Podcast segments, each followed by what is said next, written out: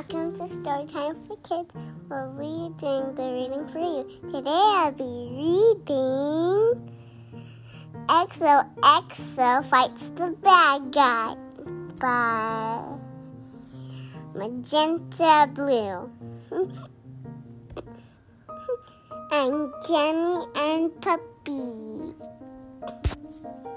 Here we go. Once upon a time, there's a little puppy named XOXO, and there's another one that was I Love You. But they saw a big bad guy. They tried to bring but it was just, and all the bad guys got them, but XOXO fell asleep with the magic flower. But then, I Love You came to save her. She kissed her in the little cheek and she was free. They got the bad guys and they were free. Thank you for joining, listening to XOXO Fights the Bad Guy. Bye.